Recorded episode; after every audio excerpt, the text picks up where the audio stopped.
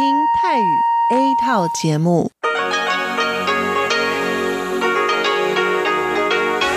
ที่นี่สถานีวิทยุ Radio Taiwan Internationalกลับมาฟังขณะนี้ท่านกำลังอยู่กับรายการภาคภาษาไทย Radio Taiwan International หรือ RTI ออกกระจายเสียงจากกรุงไทเปไต้หวันสาธารณรัฐจีนเป็นประจำทุกวันนะครับนอกจากรับฟังทางเครื่องรับวิทยุได้แล้วยังสามารถรับฟังรายการผ่านระบบออนไลน์ได้ที่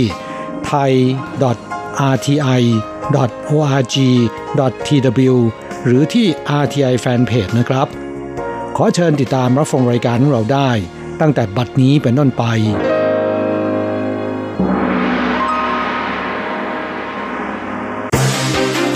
ลำดับแรกขอเชิญติดตามรับฟังข่าวประจำวันสวัสดีค่ะท่านผู้ฟังที่เคารพช่วงของข่าวจากรายการ Radio Taiwan International ประจำวันอังคารที่ 19 พฤศจิกายน ปีพุทธศักราช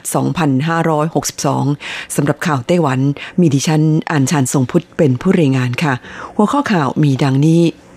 กองทัพไต้หวันจัดซ้อมรบหลังเรือบรรทุกเครื่องบินของจีนแล่นผ่านช่องแคบไต้หวันนโยบายมุ่งใต้ใหม่ทำให้คนไทยมาใช้บริการด้านการแพทย์ที่ไต้หวันเพิ่มขึ้นเกือบ 5 เท่าเตือนระวังช่วงเปลี่ยนฤดูผู้ที่เหน็ดเหนื่อยเกินไปเสี่ยงหน้าเบี้ยวเพราะเส้นประสาทใบหน้าผิดปกติ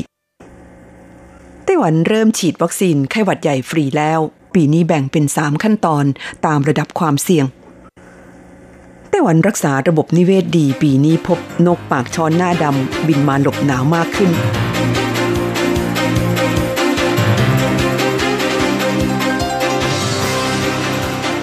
ต่อไปเป็นรายละเอียดของข่าวค่ะ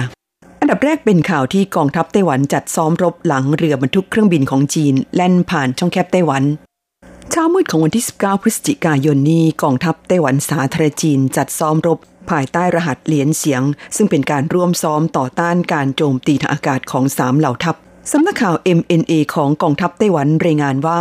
การซ้อมรบครั้งนี้ได้จำลองเหตุการณ์ที่ฐานทัพต่างๆบนเกาะไต้หวันถูกโจมตีทางอากาศจากฝูงบินรบของข้าศึกซึ่งในการซ้อมรบได้ใช้ฝูงบินรบ F-16 ของกองทัพอากาศจากฐานทัพเจียซานเมืองฮวาเลียนบินไปทดสอบสมรรถนะและความพร้อมในการรับมือกับการโจมตีของข้าศึกในฐานทัพกองทัพเรือกองทัพบกและกองทัพอากาศทั่วเกาะไต้หวันกองทัพไต้หวันยังเผยว่าวัตถุประสงค์สำคัญของการซ้อมรบครั้งนี้เพื่อทดสอบแสนยานุภาพในการป้องกันประเทศบูรณาการแสนยานุภาพในการป้องกันการโจมตีทางอากาศกับการทำสงครามสารสนเทศและอาวุธพลังงานแม่เหล็กไฟฟ้าหรืออาวุธ EMP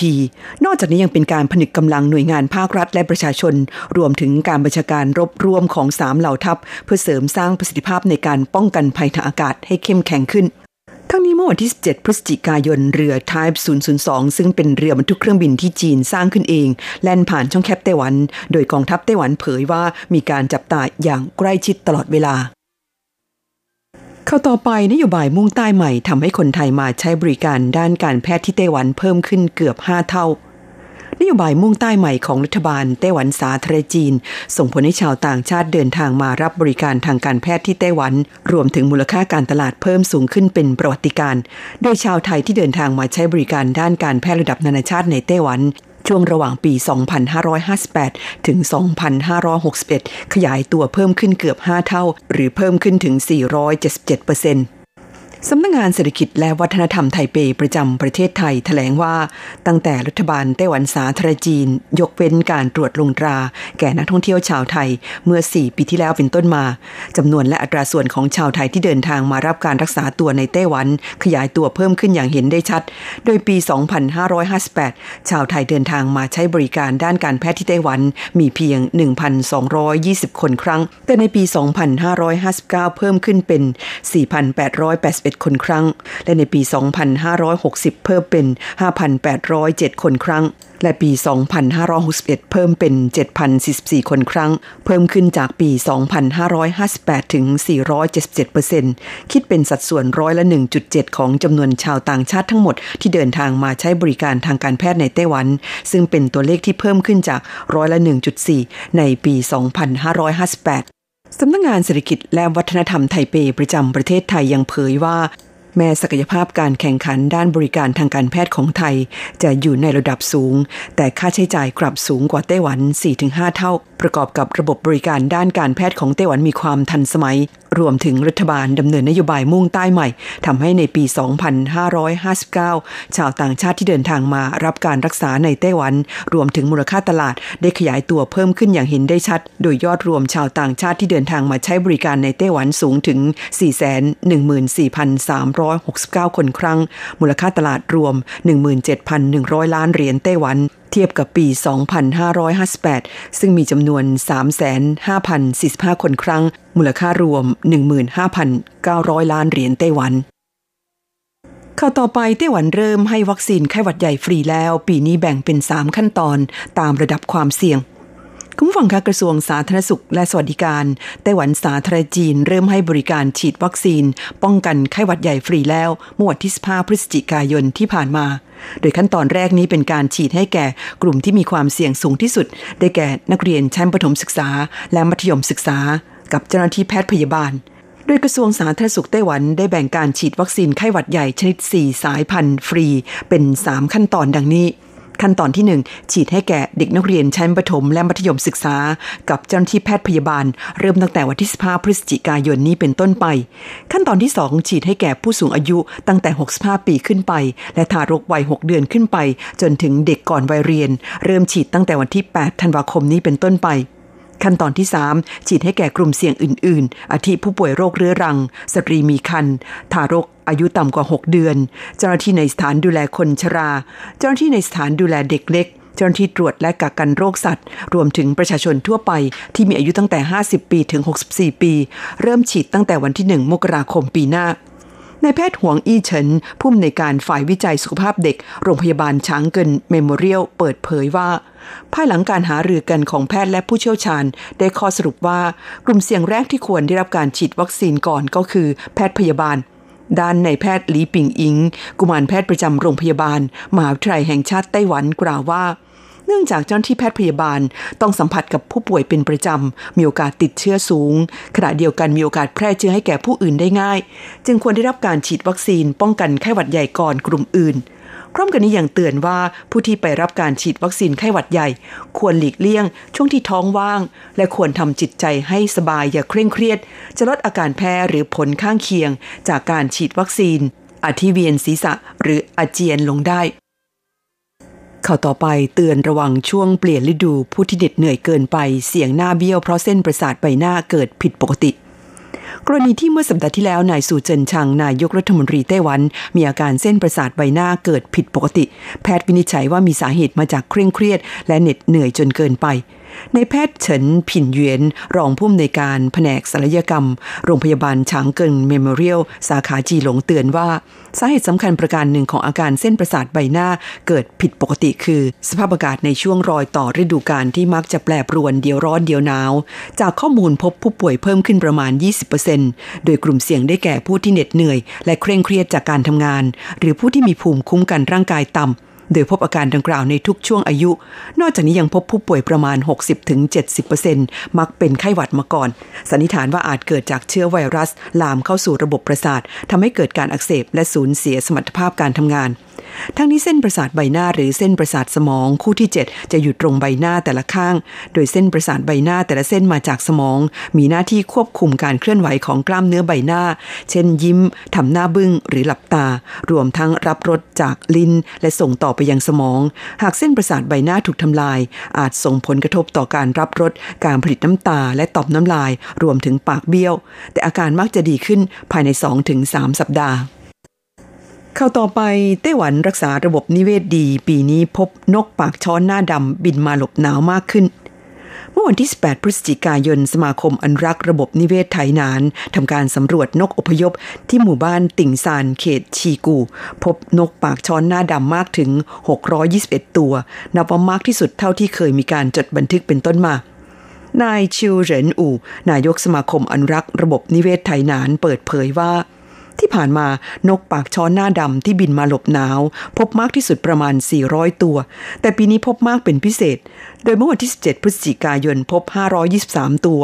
วันที่18พฤศจิกายนเพิ่มเป็น621ตัวนับว่ามากที่สุดเท่าที่มีการสำรวจเป็นต้นมาสะท้อนถึงผลสำเร็จของการอนุรักษ์ระบบนิเวศ ที่เหมาะแก่การพำนักอาศัยของนกอพยพพร้อมเผยว่าในยามที่นกสยายปีกขึ้นสู่ท้องฟ้าเป็นฝูงใหญ่สวยงามตระการตายิ่งนักเชิญชวนประชาชนทั่วไปหรือนักชมนกสามารถเดินทางไปชมกันได้ท่านฟังค่ะนั่นเป็นช่วงของข่าวไต้หวันประจำวันนี้นำเสนอโดยดิฉันอัญชันทรงพุทธค่ะ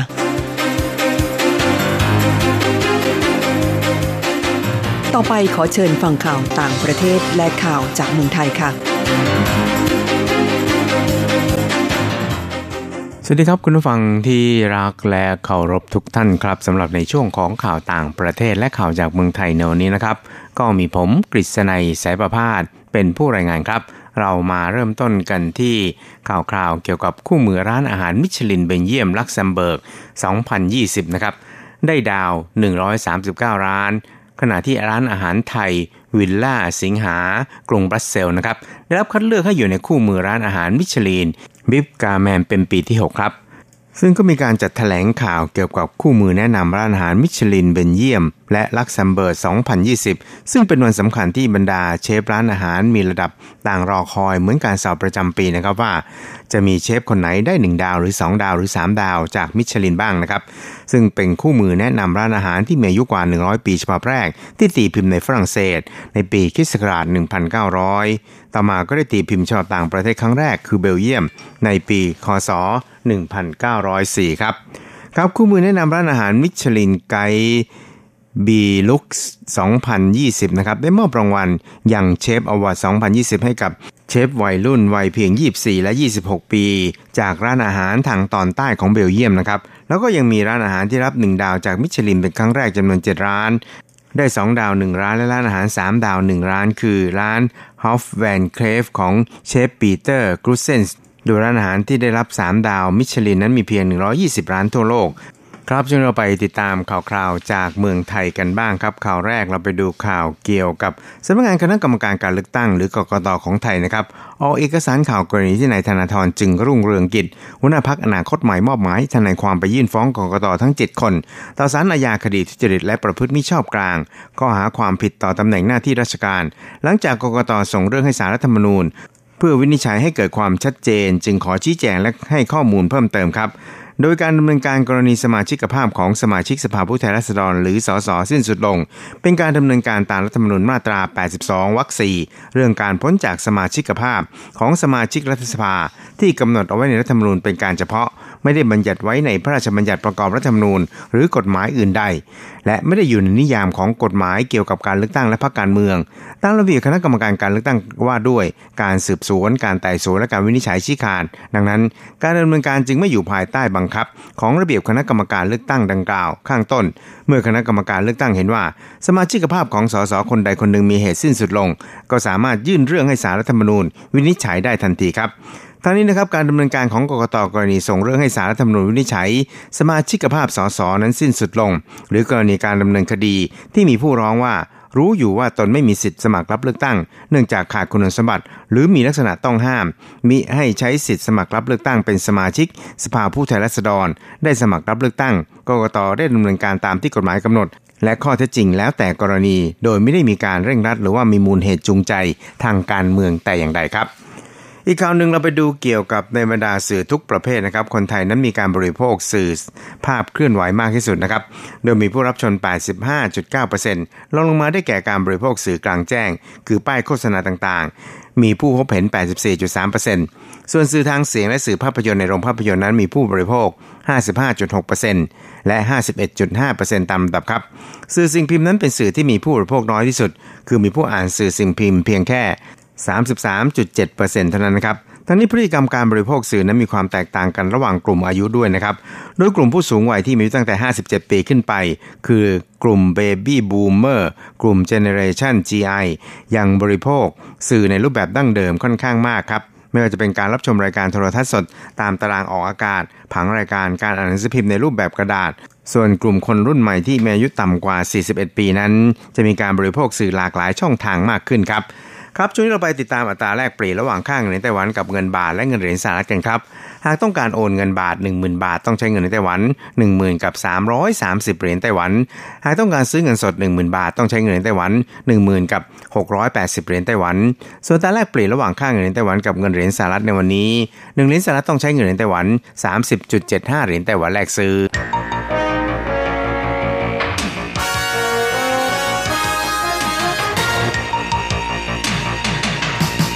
วิทยาการที่ก้าวหน้า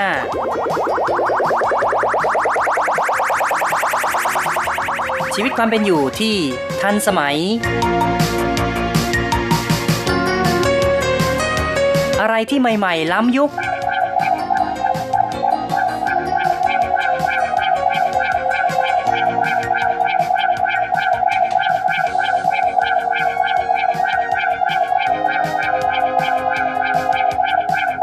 ขอเชิญติดตามในไต้หวันไฮเทค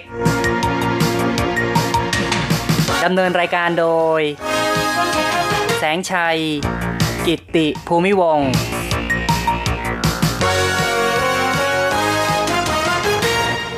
ผู้ฟังที่รักครับพบกับแสงชัยอีกแล้วในไต้หวันไฮเทคในครั้งนี้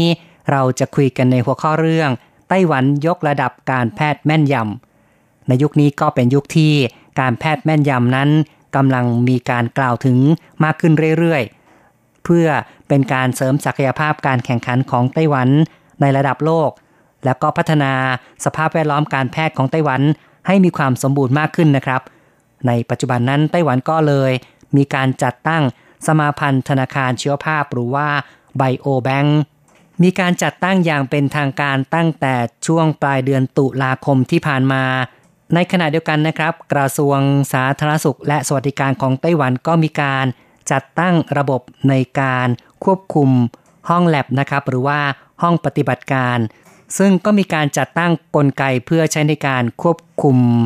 LDT นะครับซึ่งก็คือการควบคุมการพัฒนาระบบตรวจสอบของห้องปฏิบัติการเป็นการแก้ปัญหาข้อบกพร่องต่างๆเกี่ยวกับเรื่องของห้องปฏิบัติการนะครับในขณะเดียวกันนั้นจะดึงดูดให้ชาวต่างชาติเข้ามาร่วมมือกับไต้หวันมากขึ้นด้วยก็ต้องบอกว่าการแพทย์แม่นยำและการแพทย์สมัยใหม่นั้นกำลังเป็นสิ่งที่หลายๆประเทศกำลังเร่งส่งเสริมพัฒนากันกระทรวงสาธารณสุขและสวัสดิการของไต้หวันและสถาบันสุขภาพประชาชนจึงเร่งส่งเสริมการรวมตัวของหน่วยงานการแพทย์ไต้หวันจัดตั้งคลังข้อมูลชีวภาพร่างกายมนุษย์หรือว่าไบโอแบงค์หรือธนาคารชีวภาพนะครับซึ่งก็จะทำให้มีการแชร์ข้อมูลใช้ข้อมูลร่วมกันเพิ่มประสิทธิภาพสูงสุดมีการจัดตั้งเครือข่ายที่ถือว่ามีความกว้างขวางและใหญ่ที่สุดของไต้หวันโดยพันธมิตรไบโอแบงค์ในไต้หวันนี้มีโรงพยาบาล31แห่งเข้าร่วมโครงการจะมีข้อมูลตัวอย่างการตรวจวิเคราะห์ 4.5 ล้านตัวอย่างจากผู้ที่มีส่วนร่วมนะครับก็คือว่าเป็นตัวอย่างของประชาชน 460,000 คนถือว่าเป็นฐานข้อมูลการแพทย์ชีวภาพที่มีความโดดเด่นแห่งหนึ่งของโลกก็ว่าได้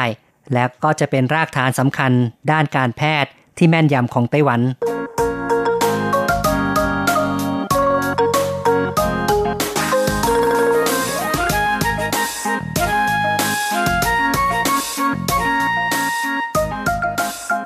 พูดถึงเรื่องของการแพทย์แม่นยำนะครับปัจจุบันนั้นก็คงจะเน้นเรื่องการรักษาโรคมะเร็งเป็นหลักซึ่งในอดีตนั้นการรักษาโรคมะเร็งนั้นมักจะเป็นแบบเรียกว่า one size fit all นะครับก็คือว่ารักษาแบบยาตัวเดียวหรือวิธีการแบบเดียวก็ใช้กับทุกคนนะครับหรือเป็นการใช้ยาตัวเดียวในผู้ป่วยหลายรายที่เป็นเช่นนี้เพราะว่าทางการแพทย์นั้นก็ยังขาดฐานข้อมูลที่หลากหลายเกี่ยวกับรหัสพันธุกรรมของผู้ป่วยก็เลยกลายเป็นข้อบกพร่องอย่างหนึ่งที่ไม่สามารถรักษาผู้ป่วยอย่างหายขาดหรือว่ารักษาได้ไม่ตรงจุดนะครับหรืออาจจะนำมาซึ่งการดื้อยาหรือเกิดผลข้างเคียงอีกด้วยอีกทั้งยังเสียค่าใช้จ่ายอย่างไม่ควรจะเสีย การแพทย์แม่นยำจึงเป็นแนวทางในการรักษาที่จะทำให้มีการรักษาตรงจุดมากขึ้นการแพทย์แม่นยำหรือภาษาอังกฤษก็คือ precision medicine นั้นเป็นแนวทางการรักษารูปแบบใหม่ช่วยให้แพทย์สามารถรักษาผู้ป่วยได้จำเพาะเฉพาะบุคคลโดยแพทย์จะเอาเรื่องของรหัสพันธุกรรมหรือโปรตีนผู้ป่วยรายนั้นๆที่เก็บตัวอย่างจากชิ้นเนื้อจากเลือดหรือว่าจากปัสสาวะของผู้ป่วยนั้นนำไปเพาะเปรียบเทียบกับฐานข้อมูลกลางที่สามารถระบุกลไกการเกิดโรคที่แตกต่างกันของแต่ละคนก็จะทำให้สามารถเลือกตัวยาที่สามารถตอบสนองต่อผู้ป่วยรายนั้นๆได้ดีที่สุดแล้วก็เกิดผลข้างเคียงน้อยที่สุดซึ่งฐานข้อมูลก็เป็นสิ่งจำเป็นที่จะต้องมีการจัดตั้งขึ้นมาก่อนโดยในไต้หวันนั้นก็เลยมีการจัดตั้งธนาคารชีวภาพนะครับหรือว่าไบโอแบงค์ขึ้นมาซึ่งโรงพยาบาลในไต้หวันถึง31แห่งนั้นก็ตื่นตัวนะครับรวมตัวกันเป็นพันธมิตรแล้วการแพทย์แม่นยำนั้นก็ยังสามารถที่จะใช้เป็นข้อมูลช่วยในการป้องกันการเกิดโรคหรือว่าการเกิดมะเร็งในบุคคลแนวโน้มที่จะป่วยเนื่องจากพันธุกรรมด้วยก็อย่างที่ทราบกันนะครับว่าผู้ป่วยมะเร็งเนี่ย 5-10% นั้นสามารถถ่ายทอดทางพันธุกรรมได้การที่บุคคลรุ่นลูกหรือว่ารุ่นหลานเข้ารับการตรวจตั้งแต่เนิ่นๆประกอบกับข้อมูลที่แม่นยำนั้นก็จะช่วยสามารถรักษาหรือว่ายับยั้งการเกิดมะเร็งได้อย่างทันท่วงทีนั่นเอง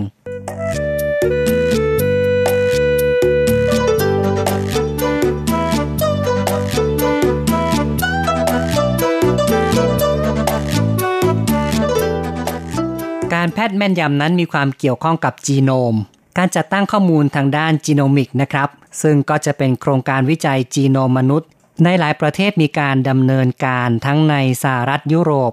ในเอเชียนะครับหลายๆประเทศก็มีการดำเนินการซึ่งคงต้องอาศัยความร่วมมือจากหน่วยงานต่างๆผลักดันจัดตั้งขึ้นมาเพราะว่าการแพทย์แม่นยำนั้นก็เป็นแนวความคิดใหม่ทางการแพทย์ที่จะนำข้อมูลจีโนมหรือว่าพันธุกรรมของผู้ป่วยมาประมวลรวมกับข้อมูลแวดล้อมอย่างเช่นข้อมูลการเต้นของหัวใจระดับน้ำตาลในเลือดระดับไขมันในเลือดจนถึงการรับสารเคมีหรือว่ามลพิษต่างๆและข้อมูลการใช้ชีวิตประจำวันเช่นการออกกำลังกายการรับประทานอาหารการนอนหลับเพื่อให้การวินิจฉัยรักษาป้องกันโรคนั้นเป็นไปแบบมีองค์รวมนะครับครอบคลุมทำให้การประเมินความเสี่ยงต่อการเกิดโรคอย่างเช่นโรคมะเร็งที่ถ่ายทอดทางพันธุกรรมโรคหัวใจโรคไขมันในเลือดสูงช่วยวางแผนการป้องกันโดยการปรับเปลี่ยนวิถีชีวิตประจำวันให้ห่างจากโรคก็ได้ด้วยนักวิทยาศาสตร์ก็เชื่อว่าหากเราสามารถรู้ข้อมูล DNA ของมนุษย์ที่เรียกกันว่าจีโนมนะครับก็จะสามารถไขความลับต่างๆได้อย่างเช่นว่าทำไมคนคนนี้มีสีตาแปลกกว่าคนอื่นทำไมเด็กคนนี้เป็นหวัดบ่อยทำไมคนไข้คนนี้กินยาแล้วไม่ได้ผลเท่ากับคนไข้อื่นๆที่รักษาแบบเดียวกันหรือว่าคนไข้บางคนนั้นกินยาแล้วเกิดอาการแพ้รุนแรงซึ่งการเก็บข้อมูลของจีโนมนี้ก็จะเป็นการไขความลับที่ผ่านมานั้นตั้งแต่ปีพุทธศักราช2546เนี่ยนักวิทยาศาสตร์ก็สามารถถอดรหัส DNA ของมนุษย์คนแรกได้สำเร็จหลังจากนั้นเป็นต้นมาข้อมูลพันธุกรรมก็มีบทบาทมากขึ้นในการเพิ่มประสิทธิภาพการวิจัยป้องกันและรักษาโรคแล้วก็ช่วยให้การตรวจรักษาของแพทย์นั้นมีความแม่นยำมากขึ้น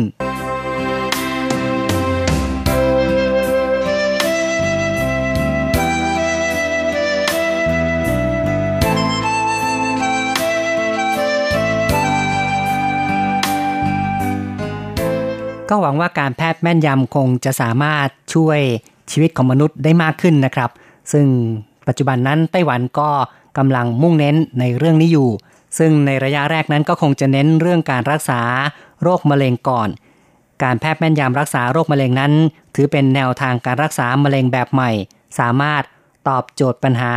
การรักษาเพิ่มคุณภาพเป็นการรักษาในระดับยีนหรือว่าเซลล์ของแต่ละคน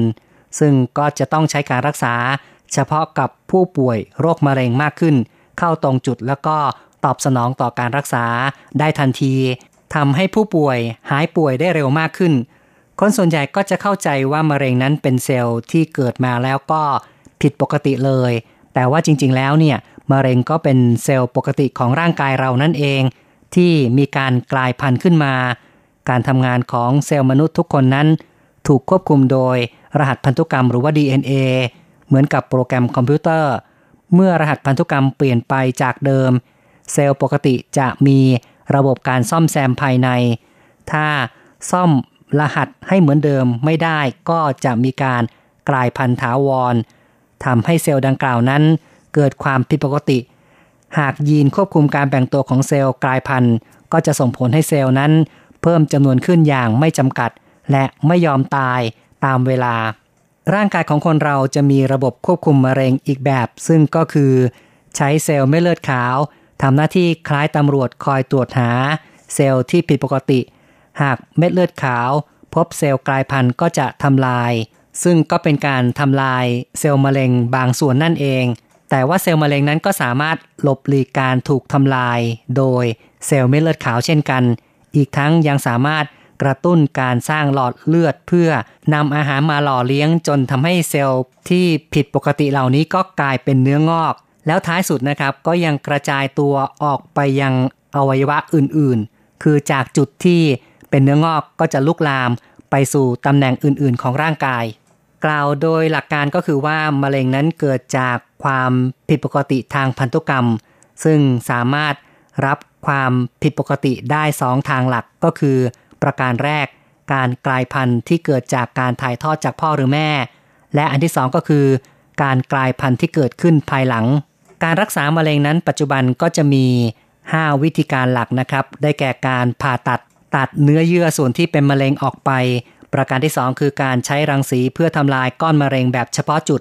ประการที่3เป็นการใช้เคมีบำบัดเพื่อให้ยาพิษกับมะเร็งประการที่4เป็นการใช้ยาต้านมะเร็งแบบมุ่งเป้าซึ่งก็ทำลายได้เฉพาะเซลล์มะเร็งประการที่5เป็นการใช้ภูมิคุ้มกันบำบัดหรือว่ากระตุ้นให้เซลล์เม็ดเลือดขาวในร่างกายค้นหาแล้วก็ทำลายเซลล์มะเร็งได้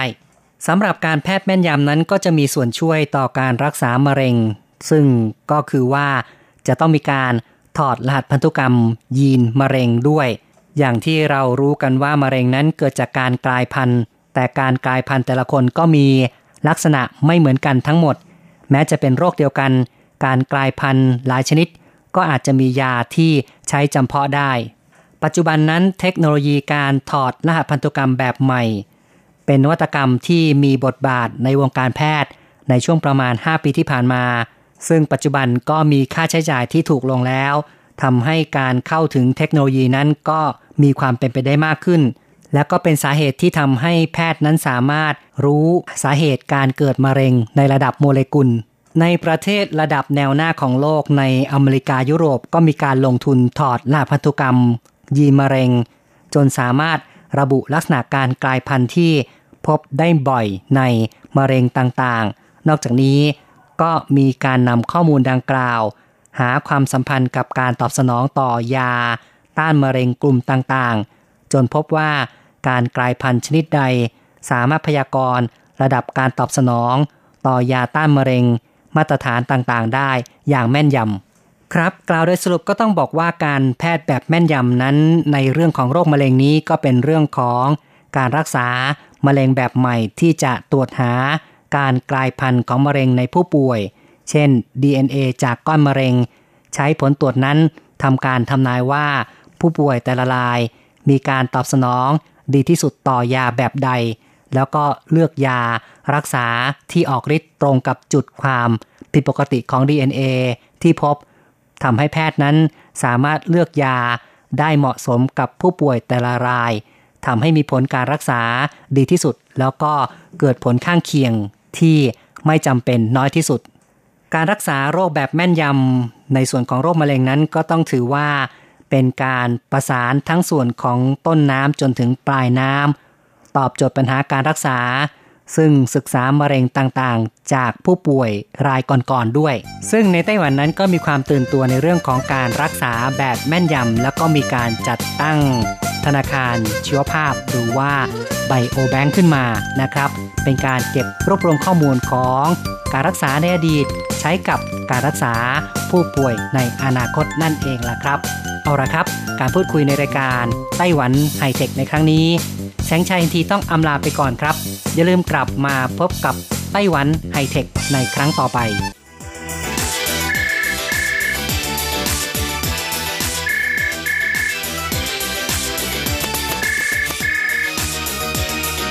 ที่นี่มีเรื่องราวมากมายที่นี่มีสิ่งที่น่าสนใจเราเชื่อว่าที่นี่มีสิ่งที่คุณอยากรู้อยากเห็นอยากสัมผัสที่นี่ไต้หวัน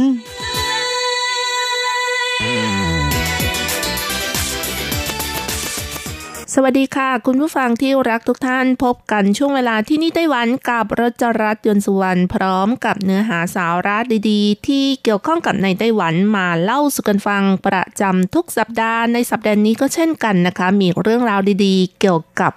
สายบัวหรือว่าสุยเหรียญบัวน้ำนะคะซึ่งเป็นผักที่สร้างรายได้ให้กับคนนครเกาสงมาเล่าสู่กันฟังค่ะคุณผู้ฟังคะสุยเหรียญถ้าแปลตรงๆก็คือบัวน้ำค่ะสุยก็คือน้ำเหรียญก็คือบัวนะคะแต่ถ้าเป็นชื่อภาษาอังกฤษก็จะเรียกกันว่า White Water Snowflake นะคะหรือบัวบาขาวค่ะซึ่งในไต้หวันเองก็นำมารับประทานเป็นผักชนิดหนึ่งที่ได้รับความนิยมสูงโดยเฉพาะอย่างยิ่งร้านอาหารตามสั่งหรือว่าภัตตาคารจีนซึ่งส่วนใหญ่ก็จะนำมาผัดกับน้ำมันหอยหรือว่าผัดใส่เนื้อซึ่งหั่นเป็นชิ้นๆนะคะหรือว่ากุ้งสดก็ได้นะคะ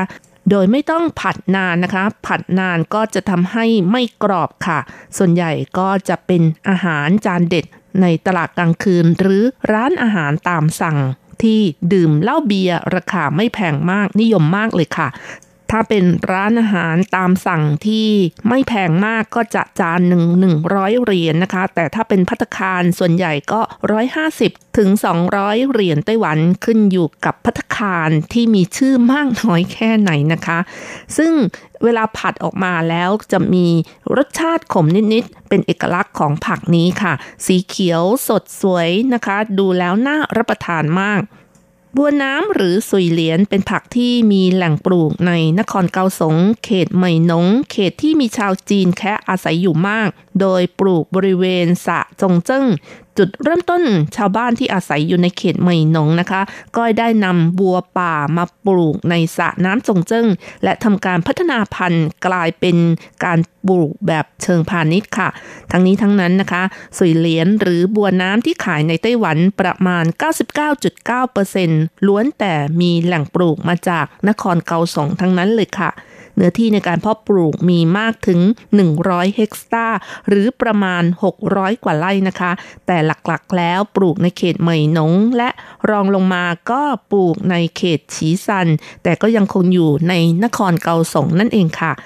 นายหวังฉีเชียนนะคะเกษตรกรหนุ่มในเขตฉีซันของนครเกาสง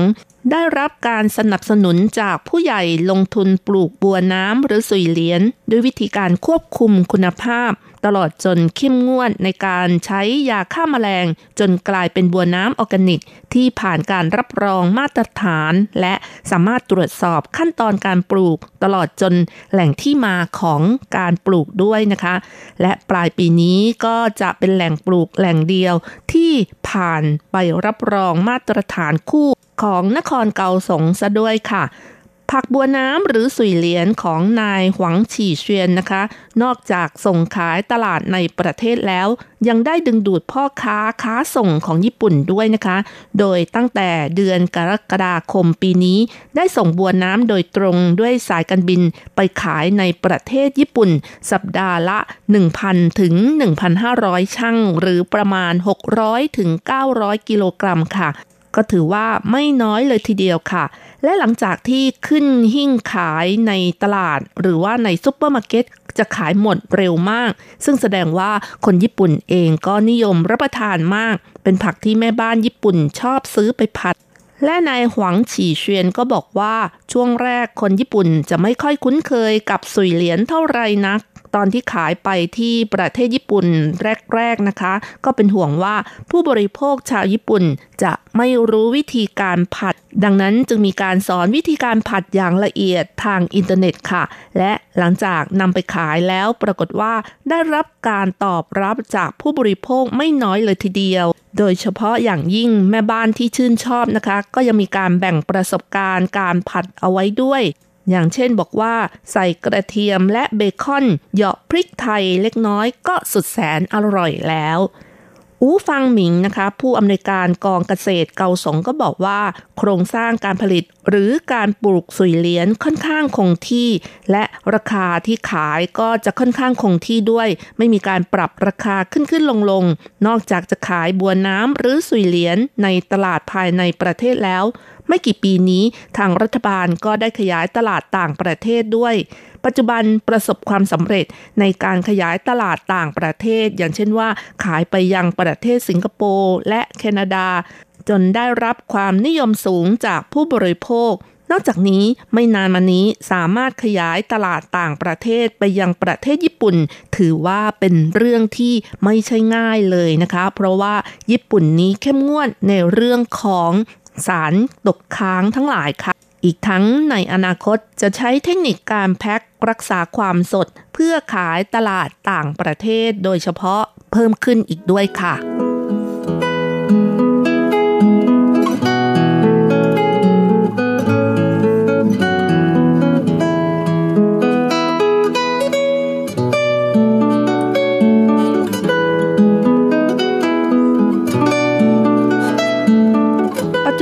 สุยเหรียญกลายเป็นผลิตภัณฑ์ทางการเกษตรที่ทำรายได้เพิ่มยอดขายให้กับนครเกาสงอย่างรวดเร็วที่สุดในขณะนี้นะคะปริมาณการผลิตประมาณ6ล้านชั่งหรือประมาณ3ล้าน6แสนกิโลกรัมยอดขาย300ล้านเหรียญไต้หวันต่อปีค่ะจนได้รับฉายาว่าเป็นธุรกิจทองสีเขียวของเขตฉีเหมยไปแล้วนะคะ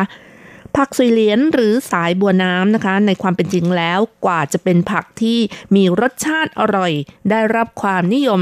จากผู้บริโภคในไต้หวันก็ไม่ใช่เป็นเรื่องที่ง่ายเลยเพราะว่าสุยเหรียญเดิมทีนั้นก็เป็นบัวป่าค่ะแต่อย่างไรก็ตามก็ได้ใช้ความพยายามกว่า20ปีพัฒนาพันธุ์แล้วก็วิจัยต่างๆนะคะสามารถสร้างรายได้ให้กับเกษตรกรของนครเกาสงโดยเฉพาะอย่างยิ่งเขตเหมยหนงและเขตฉีซันค่ะปีหนึ่งก็300ล้านเหรียญไต้หวันและที่สุดยอดไปกว่านี้ก็คือซากของสุยเหรียญหรือบัวน้ำนะคะก็ยังนำมาสกัดเพื่อทำผลิตภัณฑ์บำรุงผิวพรรณเนื่องจากว่าในสุยเหรียญเองมีสารที่เรียกกันว่าไมริเซตินนะคะมีฤทธิ์ต้านอนุมูลอิสระป้องกันการเกิดเซลล์มะเร็งและมีการจดทะเบียนรับรองจากต่างประเทศแล้วนะคะเป็นเครื่องสำอางที่สามารถย้อนวัยได้ค่ะสุยเหรียญเป็นบัวชนิดหนึ่งแต่ว่าคนที่รู้จักนำมาประกอบอาหารในยุคแรกๆก็มีเพียงชาวเหมยหนงที่อาศัยอยู่ในเขตนครเกาสงเท่านั้นนะคะและคนเหมยหนงเวลาที่จะรับประทานอาหารก็จะไปเด็ดบัวในบึงนะคะจากนั้นก็นำกลับมาล้างตัดส่วนที่แข็งทิ้งไปแล้วก็นำไปผัดกับน้ำมันหอยก็จะอร่อยมากนะคะหรือว่าใส่เห็ดหอมเข้าไปผัดโดยซอยเห็ดหอมเป็นชิ้นบางๆหน่อยนะคะผัดเข้าไปผสมโอ้โหอร่อยมากเลยค่ะสำหรับชาวเหมยหนงแล้วนะคะจะเรียกสุยเหรียญว่าบัวป่าคงเป็นเพราะว่าในสมัยก่อนมันขึ้นมาเองตามธรรมชาติค่ะในยุคปี1990จนถึงปี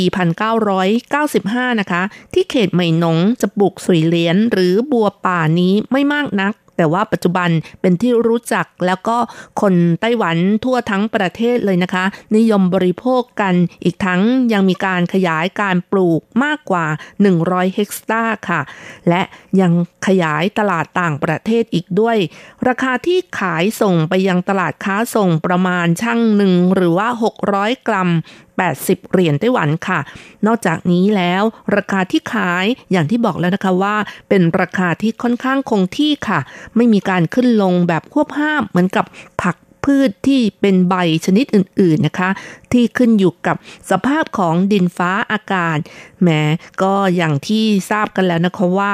ปลูกในน้ำก็ไม่ต้องอาศัยดินค่ะผักบางชนิดที่ปลูกบนดินถ้าปลูกมากราคาก็จะตกต่ำบางช่วงขาดแคลนก็จะถีบตัวสูงขึ้นอย่างเช่นกะหล่ำปลีที่เราได้ข่าวบ่อยๆนะคะช่วงที่มีมากกะหล่ำปลีลูกหนึ่ง10 เหรียญไต้หวันก็สามารถซื้อได้แล้วแต่พอถึงช่วงที่แพงแค่เศษ1/4ก็เป็น100 เหรียญไต้หวันแล้วค่ะนอกจากนี้ซุยเหลียนหรือบัวน้ำตลอดทั้งปีก็จะเป็นผักที่มีคุณภาพค่อนข้างคงที่ค่ะไม่ว่าจะเป็นหน้าร้อนหน้าหนาวหน้าฝนหรือว่าพายุไต้ฝุ่นพัดเข้ามาซึ่งอันนี้นะคะก็เป็นเหตุผลว่าทำไมราคาของสุยเหลียนจึงค่อนข้างคงที่ถ้าขายตามท้องตลาดแผงผักมัดหนึ่งประมาณ 30-40 เหรียญไต้หวันซื้อมัดหนึ่งไปผัดก็ได้จานหนึ่งแล้วค่ะและเหตุผลอีกประการหนึ่งที่เป็นข้อดีของผักสุยเหลียนหรือบัวน้ำก็คือมีผลผลิตทั้งปีเลยนะคะยังสามารถต้านทานกับไต้ฝุ่นได้ค่อนข้างดีนายหลี่ฮวนเซิงนะคะซึ่งเป็นเกษตรกรผู้มีประสบการณ์ปลูกสุยเหลียนกว่า20 ปีแล้วนะคะก็บอกว่าแม้ตอนที่ไต้ฝุ่นพัดกระหน่ำเข้าไต้หวันสุยเหลียนจะได้รับผลกระทบก็ตามแต่ว่าผลเก็บเกี่ยวยังคงอยู่ประมาณ1/3ไม่ถึงขนาดที่ว่าเสียหายจนยับเยินไม่เหลืออะไรเลยนะคะแต่ว่าการที่จะทำให้ผลผลิตมีปริมาณมากๆขายตลอดทั้งปีก็ไม่ใช่เป็นเรื่องที่ง่ายก็ต้องอาศัยประสบการณ์แล้วก็ปัจจัยต่างๆในการประกอบกันทำให้ได้ผลผลิตตลอดทั้งปีนะคะอย่างเช่นว่า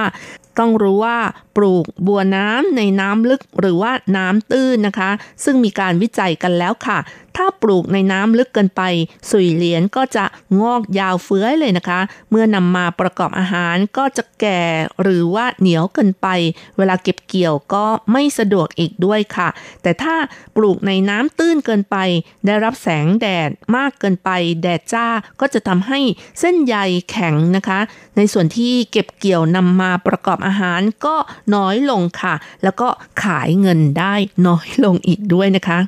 อันนี้คนที่มีประสบการณ์ก็จะทำการวิจัยพัฒนาทดลองอยู่ตลอดนะคะว่าทำอย่างไรให้ได้ผลผลิตมากที่สุดขายได้มากที่สุดราคาคงที่แล้วก็มีขายตลอดทั้งปี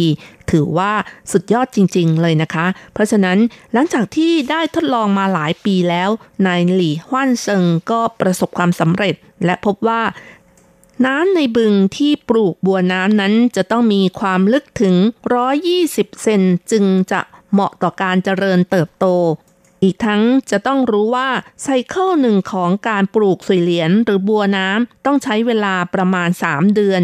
จึงมีการแบ่งช่วงของการปลูกในสระหรือว่าในบึงเพื่อมีผลผลิตส่งขายให้กับผู้บริโภคตลอดทั้งปีโดยไม่ขาดสายค่ะอย่างนี้ก็ต้องบอกว่าเก่งจริงๆนะคะสำหรับประสบการณ์ของผู้ปลูกค่ะอย่างนายหลี่ฮวนเซิงนะคะบึงที่เขาปลูกทั้งหมดมี10กว่าแห่งแล้วก็แบ่งเวลาการเพาะปลูกใกล้เคียงกันในช่วงเวลา3 เดือนการแบ่งปลูกช่วงนั้นก็จะทำให้สามารถมีผลผลิตส่งขายท้องตลาดวันหนึ่งก็มีปริมาณถึง300ชั่งหรือว่าประมาณ180กิโลกรัมนะคะส่วนเหตุผลประการหนึ่งก็คือการเพิ่มผลผลิตให้กับสุยเหลียนหรือว่าบัวน้ำตลอดทั้งปีก็คือจะต้องดูแลในช่วงของการเพาะปลูกโดยเฉพาะอย่างยิ่งใส่ปุ๋ยแล้วก็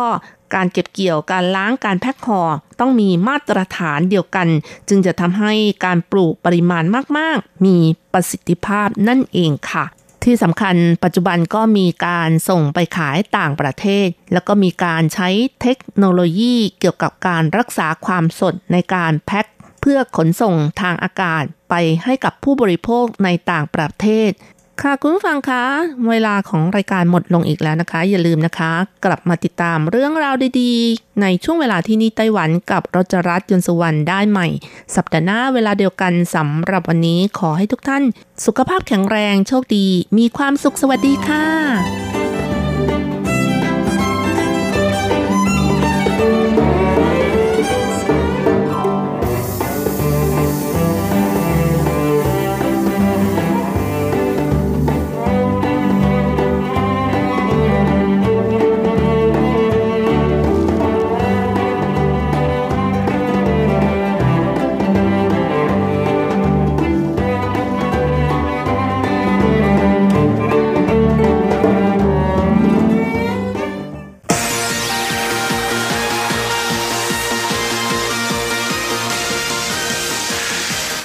ที่เป็นข่าวทุกเรื่องที่เป็นกระแสในสังคมไต้หวันเราจะจับมาเล่าให้คุณฟังทุกสัปดาห์ที่ RTI ผ่านมุมมองของคนรุ่นใหม่กับรายการมิติใหม่ไต้หวัน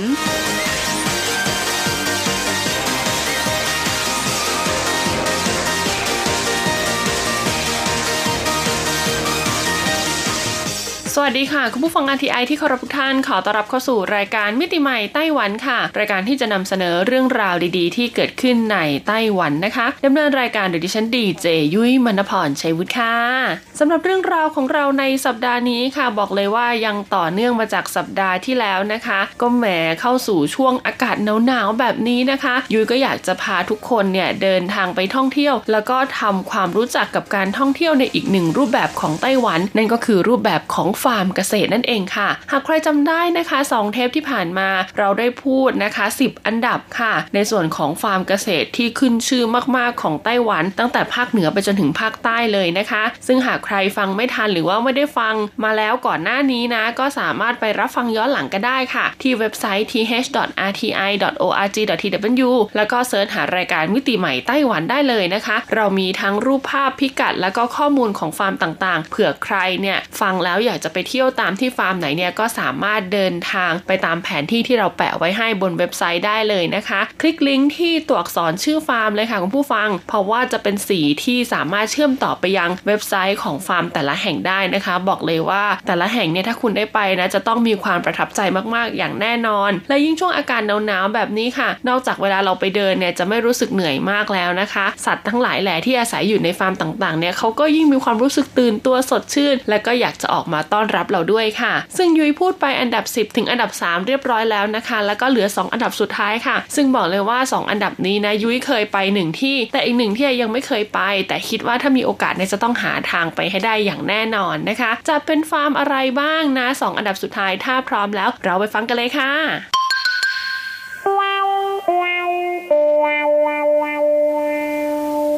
สำหรับอันดับที่2ค่ะคือฟาร์มที่มีชื่อว่ากูชินมู่ฉังค่ะคุณผู้ฟังซึ่งต้องบอกเลยว่าฟาร์มนี้นะคะตั้งอยู่ที่เขตหยางเหมยค่ะของนครเถาหยวนนั่นเองนะคะก็อยู่ไม่ไกลจากไทเปด้วยนะแล้วก็อยู่ไม่ไกลจากนครนิวไทเปดังนั้นใครที่อาศัยอยู่ในเขตนี้นะคะในเขตภาคเหนือและอยากจะไปเที่ยวฟาร์มที่เรียกว่าสวยมากๆและก็น่าประทับใจมากๆก็ต้องไปที่นี่แหละค่ะกูชินมู่ฉังนะคะซึ่งฟาร์มแห่งนี้ค่ะพิกัดที่แน่นอนของเขานะคุณผู้ฟังก็คือเถาหยวนซื่อยังเหมยชีนะคะเก้าหลงหลี่นะโย่ซือลู่นะคะอีต้วนซื่อป่ายซันสุจิ๋วเฮาค่ะเลขที่439นะคะเบอร์ติดต่อก็คือ0346441132นั่นเองต้องบอกเลยว่าฟาร์มแห่งนี้นะคะเขามีการเก็บในส่วนของค่าเข้าด้วยนะเปิดให้บริการตั้งแต่ 9:00 น.ถึง 5:00 น.ค่ะแล้วก็จะจำหน่ายบัตรรอบสุดท้ายเนี่ยก็คือรอบบ่าย 4:00 น.ตรงนะคะค่าเข้าเนี่ยก็สตาร์ทที่บุคคลทั่วไปเลยก็300ค่ะนักเรียนหรือว่าเด็กเนี่ยก็จะอยู่ที่250นะคะถ้าเป็นแบบเด็กมากๆระดับอนุบาลเนอร์เซอรี่ก็จะ200นะคะแล้วก็มีผู้ใหญ่นะหรือว่าเป็นบุคคลที่เป็นคนพิการก็จะ150นะคะแล้วก็ยังมีในส่วนของค่าอาหารต่างๆเพราะภายในฟาร์มแห่งเนี้ยเขามีร้านอาหารด้วยนะซึ่งค่าอาหารหากคุณซื้อพร้อมกับบัตรเข้าไปภายในฟาร์มเนี่ยก็จะมีราคาที่ถูกลงนะคะแล้วก็ยังมีในส่วนของค่าที่จอดรถด้วยถ้าคุณขับรถยนต์ส่วนตัวไปเองนะคะก็มีค่าที่จอดรถด้วยรถยนต์นะคะหรือว่ารถบัสเนี่ยก็100บาทแต่ถ้าเป็นมอเตอร์ไซค์จักรยานเนี่ยก็อยู่ที่50 เหรียญไต้หวันค่ะถามว่า300บาทถ้าเราเข้าไปในฟาร์มแห่งนี้เราได้อะไรบ้างนะคะต้องบอกเลยว่าในฟาร์มแห่งนี้เนี่ยเขาแบ่งส่วนจัดแสดงออกเป็นหลายโซนมากๆเลยทีเดียวค่ะโซนแรกนะคะแน่นอนว่าเรามาเที่ยวฟาร์มเกษตรอย่างนี้นะคะเราก็จะต้องอยากดูเรื่องราวที่เกี่ยวข้องกับวิถีการทำเกษตรค่ะซึ่งฟาร์มแห่งนี้นะคะมีทั้งสวนดอกไม้นะคะที่เป็นแปลงเพาะปลูกดอกไม้มีแปลงเพาะปลูกผลไม้แล้วก็ผักนะคะตามฤดูกาลและที่สำคัญก็มีในส่วนของปศุสัตว์ค่ะซึ่งปศุสัตว์ของเขาเนี่ยก็จะมีม้ามีแพะมีแกะมีวัวนะคะมีกระต่ายนะซึ่งต้องบอกเลยว่าเขาเนี่ยก็จะมีโซนที่เป็นโซนอนุบาลสัตว์ที่จะสามารถให้เราเนี่ยเข้าไปสัมผัสนะคะให้อาหารกับสัตว์ถ่ายรูปกับสัตว์ได้แล้วก็จะมีโซนที่เรียกว่าเป็นการโชว์ความสัมพันธ์เล็กๆน้อยๆนะคะของน้องสัตว์นะคะซึ่งก็จะมีรอบที่เขากำหนดไว้อยู่ในตารางแต่ละวันเนี่ยก็จะไม่เหมือนกันดังนั้นถ้าคุณไปถึงที่ฟาร์มแล้วเนี่ยก็สามารถไปขอเช็คตารางกับเจ้าหน้าที่ได้เลยนะคะนอกจากนี้ค่ะเขายังมีเป็นโซนที่เรียกว่าเป็นสวนหย่อมในสไตล์จีนโบราณค่ะในโซนนี้ เนี่ยก็จะมีหงส์มีห่านมีปลานะคะมากมายหลากหลายสายพันธุ์เลยที่เป็นปลาน้ำจืดนะคะเขาก็จะเลี้ยงไว้ในส่วนนี้แล้วก็มีจุดถ่ายรูปด้วยมีที่ปั่นเรือเป็ดด้วยนะคุณสามารถไปเช่าเรือเป็ดแล้วก็ปั่นได้ภายในสวนแห่งนี้เลยนะคะถัดมาค่ะก็จะเป็นย่านเขาเรียกว่าสนามกีฬากลางแจ้งค่ะเขามีสนามกีฬากลางแจ้งที่เปิดให้บุคคลภายนอกนะคะเช่าทำกิจกรรมต่างๆได้ค่ะถัดจากนั้นก็จะมีในส่วนของร้านอาหารนะคะซึ่งร้านอาหารอย่างที่บอกค่ะก็จะเป็นร้านอาหารในสไตล์ของฟิวชั่นนะคะเป็นไต้หวันฟิวชั่นกับยุโรปแล้วก็อาหารอเมริกันนั่นเองแล้วก็ยังมีในโซนที่เรียกว่าเป็นลานกิจกรรมในร่มค่ะคุณผู้ฟังซึ่งลานกิจกรรมในร่มเนี่ยก็จะเป็นแบบว่ามีสถานที่กว้างๆนะคะเป็นอาคารชั้นเดียวนะคะลมโปร่งทุกเส้นทางเลยสามารถทำกิจกรรมภายในร่มได้นะคะอย่างเช่นหากใครเนี่ยอยู่ในบริษัทอยากจะทำกิจกรรมแคมปิ้งเอาติ้งกับพนักงานที่บริษัทเนี่ยก็สามารถไปเช่าพื้นที่ได้ซึ่งเขาเนี่ยเปิดให้ในส่วนของการทำกางเต็นท์นะคะแล้วก็ยังมีในส่วนของเข่าโร่ต่างๆนะทำบาร์บีคิวปิ้งย่างอย่างเงี้ยได้ด้วยนะคะก็สามารถไปทำได้ค่ะจริงๆไม่ต้องเป็นรูปแบบของบริษัทก็ได้นะหากคุณเป็นครอบครัวนะคะ 4-5 คนอยากจะไปทำกิจกรรมที่นี่ก็สามารถติดต่อเขาไปก่อนได้เลยนะคะแล้วก็ไปสอบถามซิว่านอกจากที่กิจกรรมที่เราอยากทำแล้วเนี่ยทางในส่วนของฟาร์มเนี่ยตอนนี้มีกิจกรรมอะไรที่ให้บุคคลภายนอกได้ร่วมบ้างเพราะว่ากิจกรรมเนี่ยก็จะเปลี่ยนแปลงไปในแต่ละซีซั่นนั่นเองนะคะและฟาร์มอันดับหนึ่งของไต้หวันเลยค่ะไม่ว่าจะเป็นเรื่องราวของความงดงามความสมบูรณ์ของธรรมชาตินะคะรวมถึงความสะดวกสบายที่คนไต้หวันเนี่ยโหวตให้เป็นอันดับหนึ่งค่ะก็คือฟาร์มที่มีชื่อว่าฟูวันหยางเซิงซิ่วเสียนหนงฉ่างค่ะซึ่งต้องบอกเลยว่าฟาร์มแห่งนี้นะคะตั้งอยู่ที่เขตเมืองผิงตงค่ะซึ่งผิงตงเนี่ยก็อยู่ทางภาคใต้ใต้สุดของไต้หวันเลยนะคะบริเวณนะคะตงกั่งเจินค่ะอำเภอตงกั่งนะคะถนนต้าเผิงลู่นะคะเลขที่อี้ป่ายเฮาค่ะก็คือเลขที่100นั่นเองต้องบอกเลยว่าฟาร์มแห่งนี้นะคะแรกเริ่มเดิมทีเนี่ยเขาเป็นโรงงานผลิตช็อกโกแลตค่ะคุณผู้ฟังเพราะว่าเขามีในส่วนของพื้นที่นะคะที่ปลูกเมล็ดโกโก้ค่ะเพราะว่าในส่วนของภาคใต้ผิงตงเนี่ยอากาศก็จะร้อนๆเหมือนประเทศไทยนะคะดังนั้นเขามีการปลูกเมล็ดโกโก้มีการเลี้ยงในส่วนของโคนมแล้วก็นำเอานมกับเมล็ดโกโก้มารวมกันผลิตเป็นช็อกโกแลตในแบรนด์ของไต้หวันแล้วก็ที่สำคัญ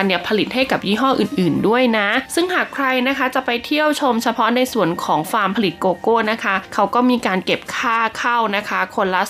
250เหรียญไต้หวันค่ะซึ่งคุณก็จะมีโอกาสได้เข้าไปเยี่ยมชมในส่วนของบริเวณฟาร์มแล้วก็ได้ทดลองทำ DIY ที่เกี่ยวกับช็อกโกแลตนะคะแล้วก็ถ้าเกิดว่าจะเอาเป็นของที่ระลึกกลับบ้านด้วยเนี่ยก็ต้องจ่ายค่าทำ DIY เพิ่มด้วยแล้วก็ต้องบอกเลยว่าฟาร์มนี้ค่ะเคยได้รับรางวัลการันตีมากมายเลยนะคะไม่ว่าจะเป็นสถานที่นะคะที่ต้องบอกเลยว่าไม่รบกวนระบบนิเวศค่ะรางวัลที่เกี่ยวข้องกับฟาร์มเกษตรนะคะที่มีในส่วนของการดูแลคุณภาพนะคะของฟาร์มเนี่ยหรือว่าระบบนิเวศเนี่ยยอดเยี่ยมของไต้หวันเลยทีเดียวนอกจากนี้ค่ะยังได้รับรางวัลนะคะเป็นผลิตภัณฑ์นะคะท้องถิ่นขึ้นชื่อของไต้หวันด้วยนะคะแล้วก็ที่สำคัญค่ะพอหลังจากที่เขาพัฒนาจากฟาร์มขึ้นมามีในโซนที่เรียกว่าเป็นรีสอร์ทนะคะแอนด์รีสอร์ทแล้วเนี่ยเขาก็ยังได้รับรางวัลการันตีนะคะติด1 ใน 10ค่ะที่พักในสไตล์รีสอร์ทยอดเยี่ยมของไต้หวันด้วยแล้วก็ยังได้รับรางวัลที่จากระดับโลกเลยทีเดียวนะคะมากมายแล้วก็ช็อกโกแลตของเขาเองค่ะก็ยังได้รับรางวัลที่เรียกได้ว่าเอเชียแปซิฟิกเลยทีเดียวนะคุณผู้ฟัง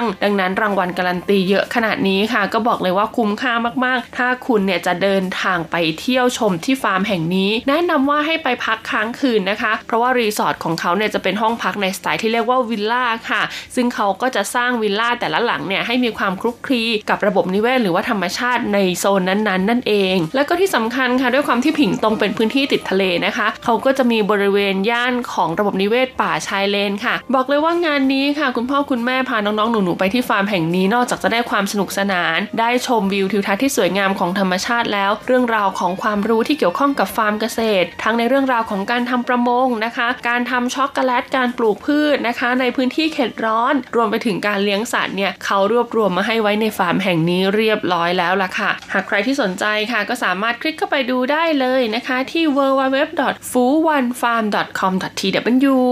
เป็นยังไงกันบ้างคะสำหรับฟาร์มเกษตร10อันดับนะคะต้องบอกเลยว่า10อันดับเนี่ยก็มีหลากหลายแบบมากๆให้คุณเนี่ยได้เลือกไปท่องเที่ยวนะคะให้เหมาะสมกับความชื่นชอบไลฟ์สไตล์ของคุณเองด้วยนะแล้วก็มีอยู่ในหลายๆเมืองของไต้หวันเลยทีเดียวนะคะอย่าคิดว่ามาแต่ไต้หวันเนี่ยเราจะได้พบเห็นแต่ความเจริญตึกสูงอาคารสูงไม่ใช่ค่ะไต้หวันเนี่ยยังมีพื้นที่เกษตรและก็มีการท่องเที่ยวในเชิงฟาร์มเกษตรที่เขาเองเนี่ยนอกจากจะอนุรักษ์ดูแลไว้ให้คนในท้องถิ่นแล้วเขาก็ยังอยากให้คนต่างชาติอย่างเราเนี่ยเข้าไปเห็นเข้าไปสัมผัสถึงความอุดมสมบูรณ์ทางธรรมชาติและก็วิถีการทำเกษตรกรรมในสไตล์ของคนไต้หวันด้วยนั่นเองล่ะค่ะ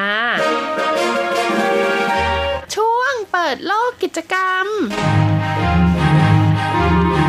และช่วงเปิดโลกกิจกรรมในสัปดาห์นี้ค่ะก็ยังเกี่ยวข้องกับความงดงามตามธรรมชาตินะคะกับกิจกรรมที่เรียกได้ว่ายิ่งใหญ่มากๆส่งท้ายช่วงปลายปีแบบนี้สำหรับใครที่ชื่นชอบความสวยงามของดอกไม้ค่ะคุณผู้ฟังอย่างที่เราทราบกันดีนะคะว่าในช่วงฤดูหนาวแบบนี้เนี่ยโอกาสที่เราจะพบเห็นนะคะดอกไม้สีสันสวยงามเนี่ยน้อยมากๆเพราะว่าอากาศในช่วงฤดูหนาวเนี่ยจะค่อนข้างแห้งนะคะส่วนถ้าเป็นภาคเหนือเนี่ยก็จะค่อนข้างชื้นค่ะแต่หากมีการจัดในส่วนของโซนจัดแสดงดอกไม้ประจำฤดูหนาวขึ้นมาก็ต้องบอกเลยว่าโซนนี้เนี่ยดอกไม้จะสวยมากๆค่ะเพราะว่าดอกไม้เมืองหนาวเนี่ยนะคะจะเจริญเติบโตแล้วก็เบ่งบานอยู่ได้นานหลายวันเลยทีเดียวดังนั้นค่ะทางนครเถาหยวนนะคะในเขตภาคเหนือค่ะเขาก็มีการจัดงานที่เรียกว่าเทศกาลสีสันของดอกไม้เถาหยวน Flower Festival ค่ะโดยแบ่งโซนจัดงานออกเป็น3โซนตามวันและเวลาสถานที่ดังนี้เลยนะคะฟังไว้ให้ดีๆก็คือเขตต้าซีค่ะในระหว่างวันที่9ถึง17พฤศจิกายนนะคะ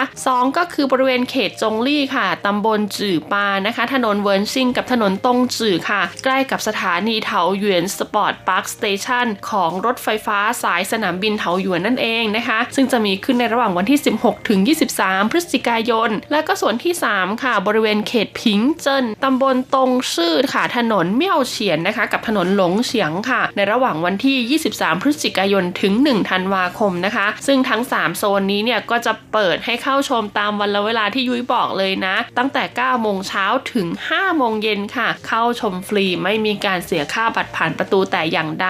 แต่หากใครนะคะอาศัยอยู่ในเขตภาคกลางหรือภาคใต้ไม่อยากเดินทางมาไกลถึงนครเถาหยวนก็ไปเที่ยวชมงานเทศกาลทะเลดอกไม้นานาชาติที่ไถจงได้ค่ะต้องบอกเลยว่างานนี้ยิ่งใหญ่มากๆนะคะเขาจัดมาต่อเนื่องกันเป็นปีที่14แล้วคุณผู้ฟังซึ่งความพิเศษของงานเทศกาลดอกไม้นะคะหรือว่าทะเลดอกไม้ที่ไถจงปีนี้เนี่ยเขาได้รวบรวมเอางานเทศกาลพรมดอกไม้นานาชาติกับงานเกษตรแฟร์ในเขตพื้นที่ภาคกลางเข้ามาไว้ด้วยกันค่ะดังนั้นนะคะขอบเขตการจัดแสดงของงานนี้ก็จะ